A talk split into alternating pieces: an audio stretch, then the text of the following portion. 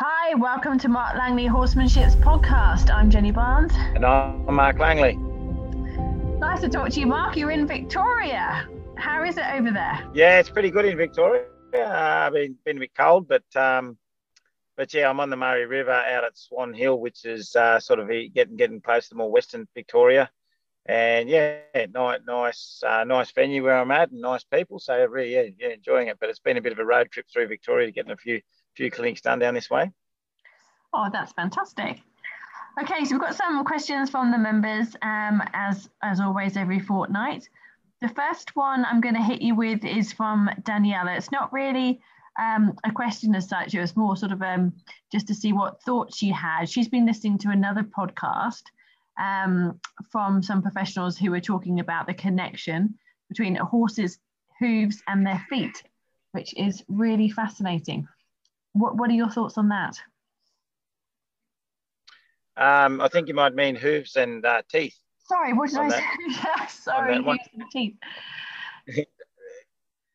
no, that's all right. Um, the the it, it's an interesting uh, connection, and for a long time, every time I've spoken to sort of uh, whether that be good blacksmith farriers, um, yeah, for a while there, I worked in um, Scotland, and and and the, and the you know the farriers over there um, were all uh, you know they'd, they'd have to do their profession, so they'd have they, they, they were sort of master farriers um, to be legally allowed to shoe horses over there. And um, and also, you know, throughout Australia, and I've got a really good friend who's who's been an equine dentist for a long time, and and also working with other equine dentists and stuff over the years of, of being around horses.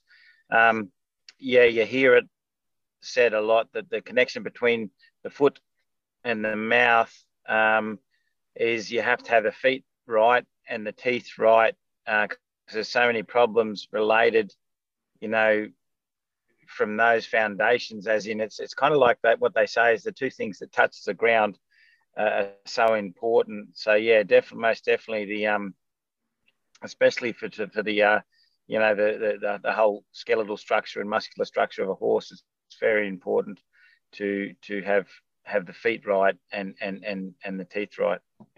So I'm guessing if one goes wrong, actually the other one goes wrong, and vice versa. Is that right? Yeah, yeah, yeah. I'd, like I'd like to listen to the podcast actually to to to to, to, to listen more about it. But um, yeah, basically, yeah, one one's one will cause a problem and the other one will cause a problem. Um, but but yeah, they're they're the first two things that you sort of want to be like. A, a lot of times I've heard it as they're the first two things you want to be looking at. You know, instead of getting a you know someone in to look at certain um, muscular or skeletal problems, you want to be addressing those ones first. Okay, all right. Um, Jakara's got a question for you. Um, she's been doing some exercises with her horse called Sunny, and um, she her question is in relation to when they're when they're both moving. So she can move alongside Sunny on the ground. So whether they're long reining or long reining with one rein or working walking beside him at the girth area, um, he will get quite worried or even defensive. So he'll sort of look back to find out where she is. He'll rush off to get away from the pressure of having her in his bubble. He can get defensive. He can give a snake head, sharp eyes, and even once tried to nip and cow kick. So he will allow her into his bubble provided that um, one of them stands still. So she can ask him to walk past her or she can walk around his body, no problem. But when they're both moving together and she's not in front, that's when he has a problem. Um, he's still doing what she asks of him, but what can she do to help him feel safe with her being beside him or behind him when he's moving? She has done these exercises multiple times with no change in regards to him feeling safe. Yeah, um, I really like your observation, Dakara, on the um, the fact that one of you has to be standing still because um, you know oftentimes I'll show people just you know how worried their horse is at just moving together, or even if just you know the the person the horse walking past the person standing still, but um, you know I don't I don't think it's often thought about how moving together can be uh, such a difficult thing, especially from you know back past the eye, um, especially on on on on some horses where one side's really troubled. You know, it, you know, the horse has a lot of difficulty at trying to connect or assess that person on one side. And there's various reasons for imbalance, but um, I'm not going to talk about the imbalance so much so as just the fact that he's um, not feeling so well about you down down when you're working with him down the sides and behind him. Now, um, it's one of those things that I, uh, when you're trying to teach your horse, it's, it's like graded exposure. So, uh, so so when I do the leading by lesson, the reason I do that lesson is so the both the person and the horse are moving together when they start the lesson, as in the person and the horse start together. The person's kind of in a position facing, you know, back, looking back past the horse and just leading the horse out to the side.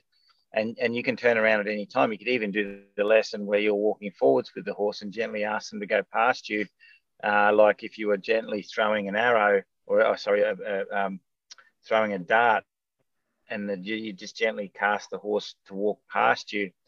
Now, with that lesson, the, the it, it, as I say, it's the doing it in increments, the graded exposure that sort of helps. So when I'm walking a horse at my eye, whether I'm walking backwards and and and the horses, and I've just got them out on the side and walking off to one side on the eye, um, is I wait till the horse softens and follows a feel, and so lets go of any brace.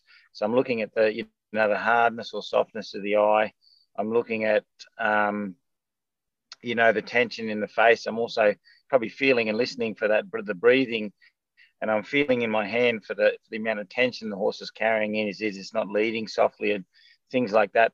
So all those things come into play before I even sort of send the horse past me. So it's just not like I'm just sending it past and, you know, wandering beside it till it gets used to me. I'm actually getting it soft, it's still carrying me on just the side of its eye. And then when the horse kind of relaxes there and softens, then I just uh, generally it starts to carry a fairly nice forward thought, and then I can just sort of slow my feet a little and just send the horse past, and then the horse puts me further down the ribs opposed to me sort of just walking back there. And so that's that's so maybe you might have to spend a bit more time just getting him to soften and only maybe go you know, maybe walk at his wither for a while, opposed to sort of at the rib cage or the hip, and get him so he's comfortable with that. The other thing that's very important that you want to look at is where your thoughts are, as um, you know, so where you're looking and thinking. So once you send the horse around, and if you were to turn around and look in the same direction him as walk with him, you've got to blend with him in his field. Don't you can't be sort of pushing on him and sort of try and, and if he's crabbing away a little, if you're kind of crabbing with him, it makes him feel like you're pushing him. So it's very important that if he was to crab away and a bit uncomfortable, so you're not going with him, you actually step away and try and draw him back into you a little bit. So you've got to sort of look in the direction that he's going, not at him, and don't have your toes pointing towards him and just walking into him as you're walking with him. You're just going with him um, just gently following his feel, not trying to intimidate him in any way or make him feel like you're sort of. And I know, you know, you may not be deliberately pushing on him, but sometimes just a little subtle, accidental bit of body language can make a horse feel a little bit like a little snaky. Um, you know, they'll, they'll turn around snaking, and what are you doing? So, um, but, you know, sometimes maybe what you want to do to start with is you could try this when he leads past you you could just gently follow his direction, but let him go a little faster than you. So he's moving away from you and increasing the distance, and then repeat it until on the third or fourth or tenth time, depending on how he is, um, you're actually going at the same speed of him with as him with him, but you might just let him drift away a little as you're following him, but he's going just a little faster and then and then um, until he gets used to that, and you just walk off with him.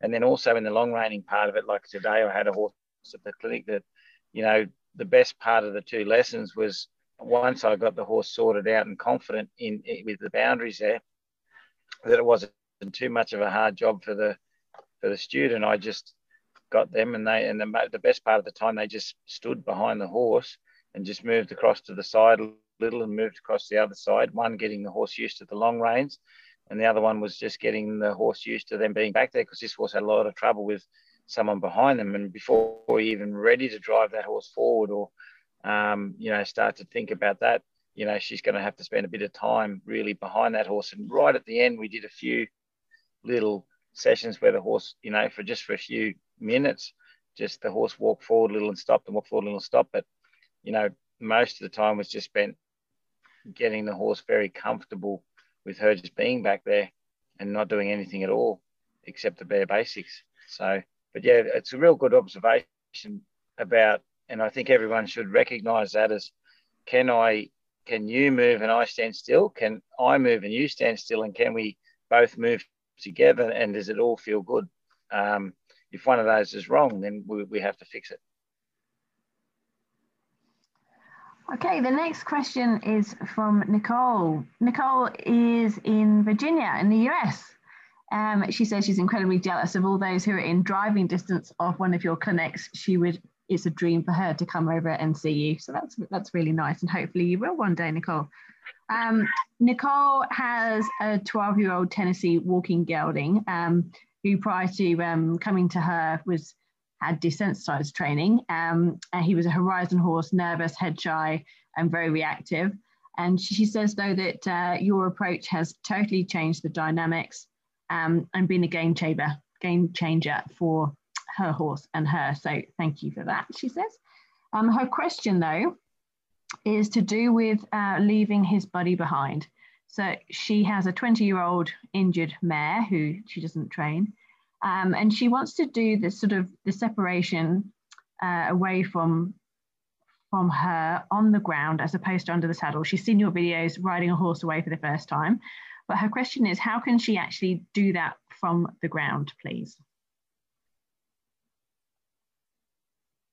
Yeah. Okay. So so the separation thing is it's much the same as what you do under the saddle. Um, and as I was you, you know saying before, it's it's you, you do things in increments. Um, so doesn't matter how you do it, it's the philosophy behind it. Um, I mean, so, sorry, it does matter how you do it, but it doesn't matter if you're on the ground or on the horse or, or whatever. It's, it's just the philosophy behind it. So the first thing before you think about taking a horse out, you know, I believe very strongly in that that horse can recognize that it's it can connect with you and feel safe with you. And if what you've been doing with your horse is really uh, helping that, and I'm, I'm and, and, actually, by the way, I'm, you know, thank you for your nice comments because it's it's really nice to be able to, you know, touch and help people, and I and I, I really get a lot of in, enjoyment out of, you know, seeing positive changes. So yeah, it's nice to hear that that that you know, I've, I've been able to offer some help to you. Um, and it's also good to hear that, that that you've you've made some nice changes for your horse.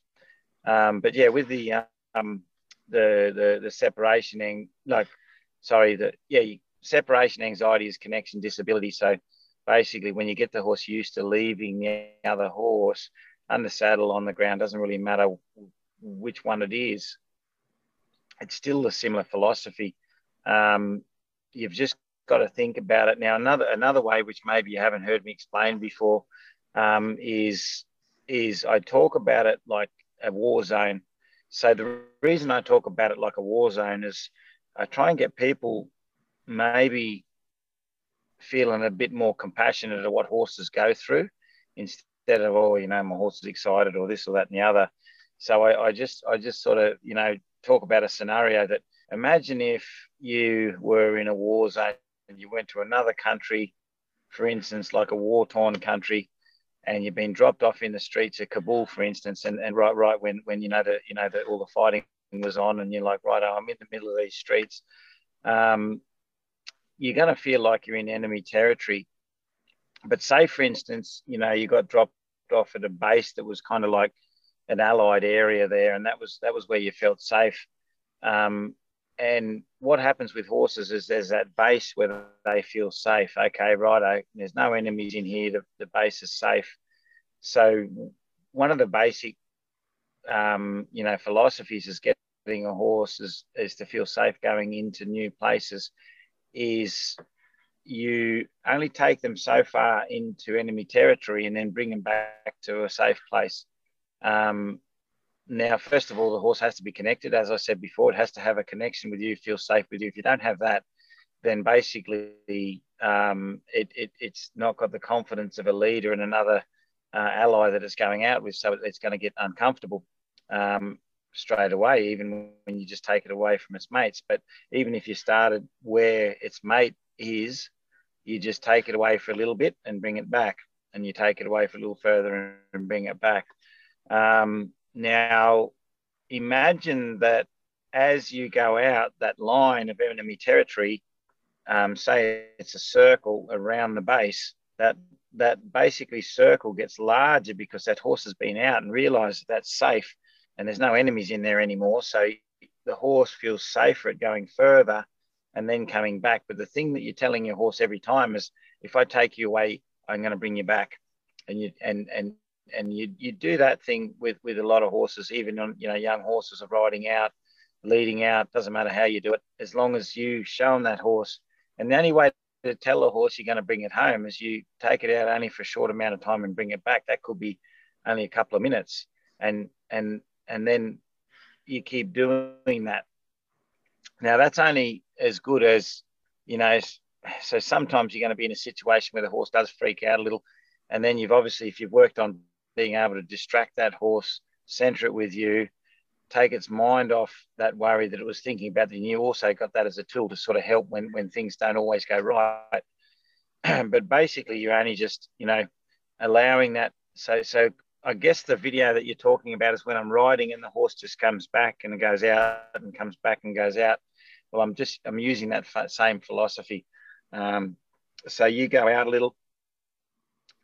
You could go out till the horse just starts to get a little anxious and bring it back, or you could just go out a certain way and then bring it back and then go out a little further. And if you think, um, yeah, it is getting anxious, bringing it back a bit. But what happens when that line that that enemy territory line uh, circle grows, you don't have to bring the horse all the way back. You can actually bring it back into allied territory, which means, um, you know, that allied territory might have been right where the horse was originally, but then later on it could be 100 meters away from the yards, it could be 200 meters away from the yards, until eventually the horse feels safe with you and, and knows you're going to bring it home.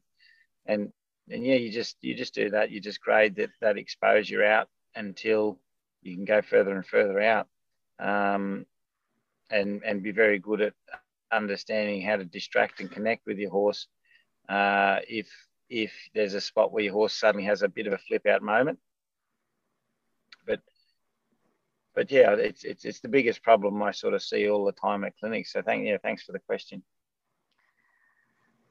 Next question is from Carolyn. Um, and she has a three year old mare who's only just been started. Um, she's taking it very slowly with her. She's having trouble with the forward aid when she rides, particularly into trot. She feels that she's quite a brave mare. She has been working through the challenge. Any suggestions? Okay, so the forward into trot. Okay. Um, four was an interesting one, and and um, it's the one we all need because it's the one we want a horse just to travel freely. Uh, and often, you know, I see, and also in the day and age of machines, it's interesting because when everyone and, and even myself, the better I, I got at just riding and use my ability to ride, the less I sort of thought about stuff. And then um, once I really started trying to nut nut nut everything out with horses and become better at understanding why horses had troubles. I, I really now know how to itemize everything I'm doing and everything has a every everything I'm asking is a specific question and it has a, a specific answer. Whereas before I think, you know, I, I used to sort of maybe started just to rely on, you know, growing up and riding horses, you just do it because you can. Um, and I see that knee jerk reaction of just keeping legs on to keep a horse going and, you know, keeping the reins in the right place to keep the horse going where you want it to do and, and what, where you want it to go. And, and, then it ends up, you know, horses get ridden like motorbikes or driven like cars that we just point it and go. And, um, and that's why a lot of horses start to block out legs and zone out and things like that. So the the accelerator is a very important tool to, to, to teach and it takes a little time to get horses confident and every horse is a little different so it's hard to, to give you the, the most specific answer but basically for horses that lack a little confidence they have a comfortable speed a lot of them have a comfortable speed and that might be just a slow walk to start with or might be a medium walk now what you're looking at is the horse you're not trying to make the horse go past its comfortable speed okay so you're not saying kick it in the belly and make it go fast and, and then just leave it alone because that horse goes too fast for me. I'm frightened. And then it sucks back. Um, so basically, something you want to think about is find out what the horse offers you. So if the horse is walking, find out what walk it is. Think about that walk and go, right, I know you can give me this walk and this is your confident walk. So let's lock that one in. And then basically all you do is you bring your horse below that walk and then you say, can you go back up to that walk, but can you do that quite smartly so the horse learns how just to accelerate up to where it's comfortable. So the horses, by, by bringing them below where they're comfortable, they f- feel a lot better about going up because they've been there before and they're comfortable with that one. So they're happy to go up to that, but they're not happy to go further than that. So you just keep doing that same transition and, and, and getting that until it's really nice and I guess soft and snappy, not snappy and hard and you know frightening. But and then when the horse was kind of soft and snappy at that, what do you find is is it offers you a faster walk. Uh, the other thing you want to look at in the walk, and I know we're talking about the trot here, but there's a bit to build in the walk foundation once the horse can accelerate up comfortably, there'll be a point where it'll offer you a fast walk and it can go from the slowest walk or a stop right up to a fast walk. And you'll feel that accelerator feels silky smooth and, and, and the horse is nice and soft. Then you'd start to think about walking it up. And then um, what, what, what I do is I, I get people to sort of tell me when their horse is thinking trot. And they go, How do you know that? And I go, Don't worry, you'll know it because when you when you've worked on that accelerator and that horse is nice and smooth going up up through the walk, you'll just go walk a little faster, walk a little faster, walk a little faster, and the horse going, I'm going faster, I'm going faster, I'm going faster, and then all of a sudden the horse goes, Oh, I'm starting to think about trot now because I don't have much walk left. And then you feel the horse go into this little amble or little little something that feels like a trot thought. And uh, then you just relax and let it happen. Um, if the horse goes back to walk, that's okay. You just do that again. So when the horse gets to that trot thought, you go, okay, is this a hard thought or a soft thought? What I mean by that, does the horse go, oh, I'm going to trot and get all tight? So before it even trots, you can back out and say, let's just find that walk again and then go back up again until the horse goes, oh, I just might trot. And then if it feels like a nice soft one, you just help it into trot. But what happens is you just get it to that point, you know it's going to drop into trot, and then you just let them drop into trot. Um, and what will happen is all the pressure will come off the horse as the horse goes into trot. You're not going to be squeezing trot and then letting off because you've already kind of let off a little as the horse was thinking, I might just do this. So you just keep working up to the walk until the horse feels like it's going to give you a soft trot. And then generally, you know it's going to give you a soft trot. So it does. Um, and then after a while, when the horse has done those trot transitions a few times, well, you can go, well, now let's, let's just trot. And you might be able to do it from a medium walk or a slow walk then. But after it's found the trot a few times. But yeah, that's that's probably, I mean, mostly what I'm trying to encourage people to look at when they're first getting a horse to edge up into trot without any kind of big bad transitions. Just you know, if they just want a nice soft smooth transition, that's how I'd work on it. Okay, keeping on uh, the subject of young or, or green, newly started horses, Nicole has a, a green mare who's had some time off and has come back into work and has bucked her husband off um, and bucked again um, but has since settled down. The problem is, though, that she just has lost some of that trust. Is there any way that she can get through this?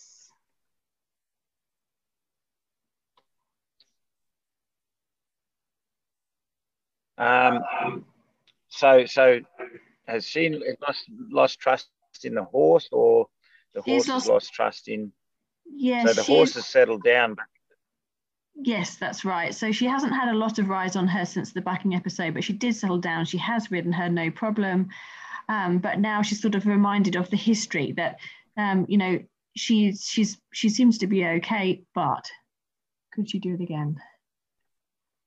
Yeah, yeah, okay. Don't worry. Fear, fear of death is everyone's fear. Um, and and as as the more the more experiences we have or negative experiences we have, um, the more we have the memories of, of what happened in the past.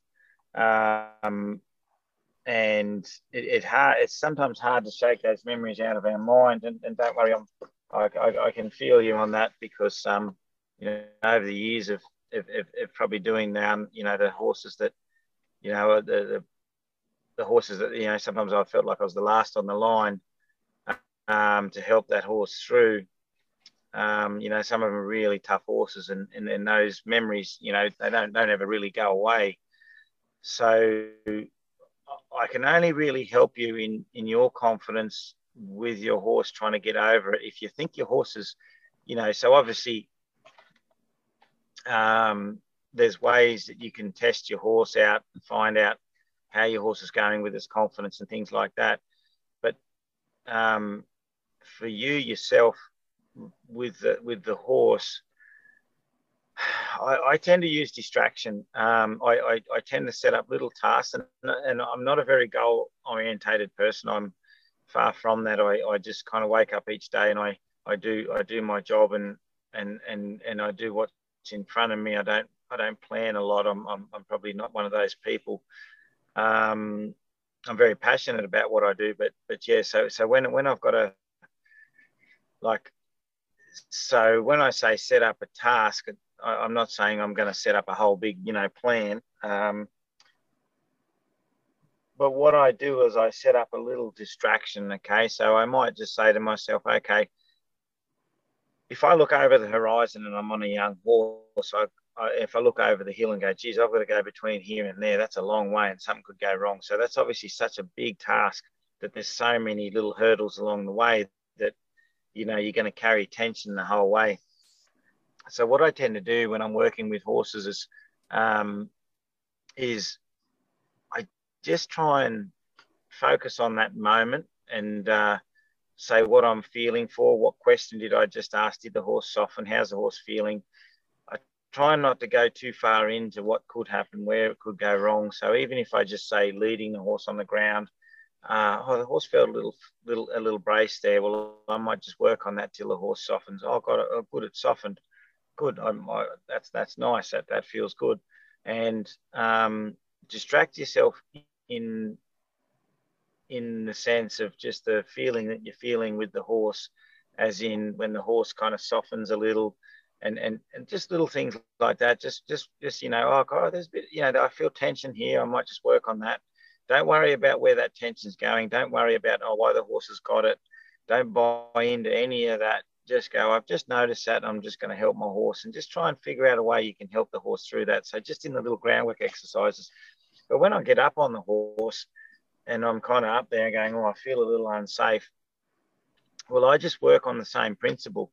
Well, I'm just going to take a left rein and I'm going to just take that left rein and I'm going to steer the horse and I'm only going to just steer it till it looks over there a little bit. Then I'm going to go, oh, good. That was my first little goal that I set. I just want the horse to follow that left rein a little bit. And when the horse softens with it, you smile and go, good, I've just done that. And then you just take the right one and you do that. And you, you set up just little things that are only very small, but you think about those things and whether the horse achieved it or not, and if you've got to help it a little more or not. Um, don't get caught up in the big picture of what might happen. Get caught up in the little tiny things that are happening. And and when I when I get people out on trail and stuff, you know, instead of looking at the gate posts that you want to ride to, I say, look at that piece of grass over there that piece of grass might only be a few meters away from you, but if you ride to that piece of grass and you and you ride around it, you go, well, I've just done that. Cool.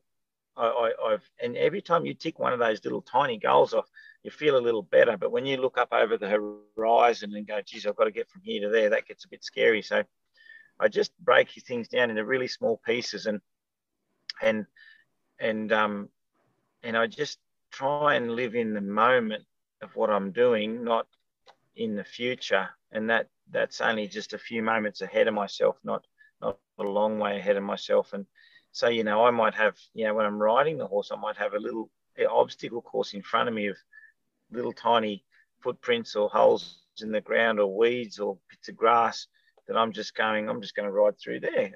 I'm just going to maybe turn here. Um, and that might just distract me off, off, off the bigger picture. I just use those little distractions. But, but, but as I say, the other thing is, is, is I'm just feeling on the horse and I'm not, I'm not seeing, um, if I feel a bit of brace in the horse, instead of feeling that brace and going, oh, crikey, it's going to buck or it's going to bolt, I, I still got to have that in my mind, but I'm going to say, okay, I might just take this rein and help that that horse out a little bit, and I just give myself a little job to to sort of help the horse through. And I think that's the way I do it. But but yeah, with your own self confidence, it's a you know there's other things that you can do, and there's other people you can see too. There's so many people out there that can offer. You know, if suddenly you feel like you're a bit emotionally damaged after a bad experience or what you, what what happened with your husband and things like that, there are other people out there that can really help you get good positive mindsets. Um, I'm only telling you what I can do, uh, what I do for myself, and sometimes I think maybe I've got to go see someone in some areas to help help me with some um, you know tension that I carry. But yeah, I just chatter away with little distraction in my head and, and, and just keep those little tasks that I can I can do in front of me and, and that, that helps me out a lot. So does does she sort of um, though need to feel that there's she can be hopeful though you know once a horse bucks like that you know after a break does that mean that they're always going to buck like that or you know with your experience do they do they get better what what can she expect? Oh no, bucking is just a sim like you know there's there's there's there's there's various types of bucking in horses and some horses really you know they they they get some horses just buck because they haven't had a saddle on for a while and they're girthy and they got moved out a bit fast and they got a bit of a fright or they were just humpy in the saddle and um, and and then it, it, and you'll never see it again. Some some horses buck and you see it again. Um, generally, to get your own confidence, if you're feeling on your horse, to see what's ha- happening is if it was going to be a real fear bucker, you would have found after the buck the horse would have been a lot tighter, a lot, a lot more, um, you know, frightened. Uh, the girthing might have been, you know, more, more tense and things like that. The mounting would have been more tense. But if, if you've got over that one bucking instance and things are okay, sometimes you could probably, I'm not saying this guaranteed, but sometimes you could put it down to that. Maybe we just took the horse a little hurry, uh, you know, a bit hurried after the break, and the horse wasn't quite ready. But now that we've sort of that's happened, we've gone a bit careful, and now the horse is back in work and it's going okay. Because there's plenty of times I've been caught unstuck, like even in on our stallion years ago. I remember um, a, a, lady turned up with her daughter, and she, they were looking at a pony that we had, um, and I'd started this pony for, for a lady, and, then we were kind of helping her sell it, and um, and I thought, oh, I'll just get on the stallion. I'll go out ride with the daughter, and and, and she can ride the pony and things will be all okay. But what happened was I threw the saddle on the stallion he bucked like anything. And I'm like, oh, but I just took it for granted that, that oh, he was a quiet horse when I started him. And, um, and he really went to town. And luckily, and I didn't know what the mother thought. I thought the mother must have been looking at me going, holy cow, are we buying a horse off the right people here? but anyway, he sort of settled down and we went out on a ride and he was fine on the ride we came back in and and then next time I brought him in, I thought, mate, I'm sorry, mate, I, I, I was I, I, was just a bit rushed then, and I, um, but when he was in work and I'd started him, I'd I'd worked him according to his, you know, where he was. So each day was a progression of the last day. So he never really did that. But when I threw him in the deep end for a second after he had a spell, he bucked. But then when I got him back in again, I just went a bit slower with him and because that was in my mind and I thought I don't want that to happen again. But then after that, well, he didn't he didn't buck again. He just he just said, "All oh, right, I just you just you threw me in the deep end there," and and and so he was fine. So I completely trusted that had if I got him in now, though he hasn't been ridden for years, I'd go, that's in there that he's done that. So I would just give him a couple of days to settle in, probably knowing it was just him being overwhelmed because of his time out and getting thrown in the deep end. So chances are with your horse, that's probably all that's happened.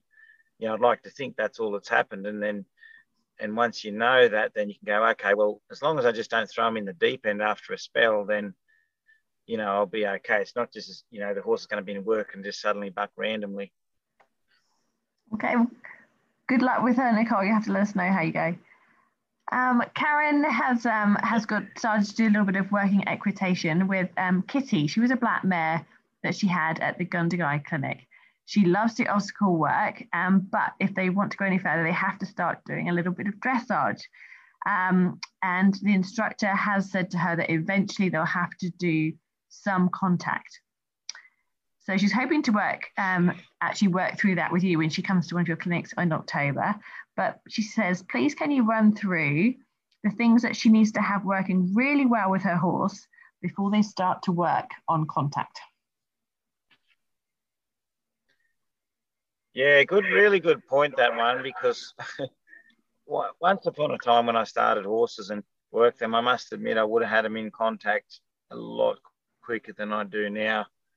Um, and you know, getting a bit of a, a kind of a, a, bit of a frame on them, or I, I thought at the time it was a frame, but I realised I was only getting them to give in my hands and sort of soften in the jaw, I suppose, and just loosen up in the front. But um, now, because I'm very passionate about the horse understanding each individual thing and and also the geometry of the reins and, and, and how the different angles and affect the horse through its whole body and, and how having having to understand each individual rein individually and then putting them together later I I now sort of and, and and how soft a backup has to be, how a horse has to transition from walking to backup and use its whole body and, and, and all those things, then I'm, I'm, I'm starting to sort of encourage people to sort of take a little longer to understand, you know, to get their horse to understand be- things before they, you know, ride them in contact. Now, contact is, I guess the way I explain it is when a horse understands how, like I say in people, for instance, okay, say if contact was, say if the reins were writing, learning how to how, how to write, uh, or, or or reading and writing, I suppose.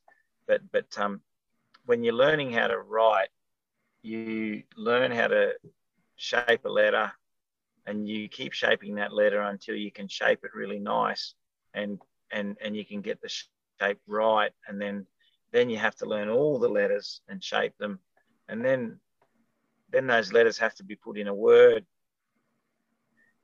And then those words have to be put into a sentence. And then those sentences have to be put into a paragraph and then when you're going really good and you're getting further on in your writing it turns into running writing and you join the letters together and it just just smoothly flows along. And that's the way i see contact as every rein position and every thing we're doing on the horse. You know every individual one is just shaping that letter and then putting those words together. And then contact is when you kind of read that sentence and and, and it or you write that sentence and it just flows along nicely, one thing to the, the next, all joined together. So what I would say is if you can get that horse, one of those ones that is really important in contact uh, when the people pick up on the reins, you want that horse to pick up and soften through its body. Um, and have its thoughts kind of with you, not pushing out into the horizon too far and just traveling along and kind of loose. So one of the big transitions you want to really work on, you know, apart from the horse understanding all the rein positions from yielding the hip over with with the indirect rein that comes in more to your sort of sternum and then you know just moving the shoulders out a little with the indirect rein that'll push up against the neck a little to, to following the feel the inside rein uh, the um, like the direct rein, so the horse can look into a turn and step in a little bit. So all those things, if they understand them individually, but the one that really needs to kind of work really nice before you sort of want to ride the horse into contact is a horse slowing down and softening and transferring like like transitioning from forwards to backwards so basically before the horse goes into a reverse uh, it has to have softened and loosened up in its its jaw and loosened up through its body picked up its wither a little and, and, and, and you want it at a stage that you've walked into that back up enough times that the horse will actually soften before its feet are going in reverse and its mind's reversing.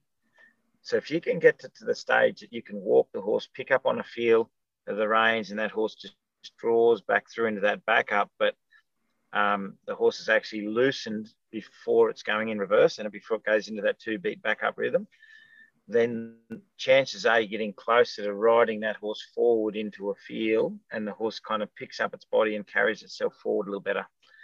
If the horse is kind of backing up and then suddenly loosing partway through the back up, then, then you still got a brace in there when the horse is going forward. And that means if you've got that brace, you're probably going to have to revert to what a lot of people do is wriggling or knocking the reins a little or just milking the reins a little one at a time. And that's kind of like a, it becomes an addiction because it comes a false a false sort of way. Now it can work, and I've seen it work, and um, and I've seen people that kind of can sort of blend it in and still get the desired response. But also, I can I've seen it used a lot that the people just use it as a cue for the horse to loosen its jaw. But if they take up a bit of a set rein or on the horse, the horse still braces. So if the horse has got to a stage it loosens and then backs up, that's getting pretty close because what you'll do is you'll pick up the feel of the reins, you'll feel the horse loosen, and then instead of backing up, you just put a little feel, ride your core forward, and the horse will ride forward and round up a little more into the into that contact a bit. And I think that's a better way because um, you feel it right through your horse, opposed to just getting it to loosen the jaw and just feeling a softening in your hands, but your horse is still kind of hollow down, down, you know, along its back and things like that. Wonderful. That's all we've got time yeah, for today. Yeah. So thank you very much for all the questions and we'll talk to you again soon. Thank you, everybody. Thanks, Jenny.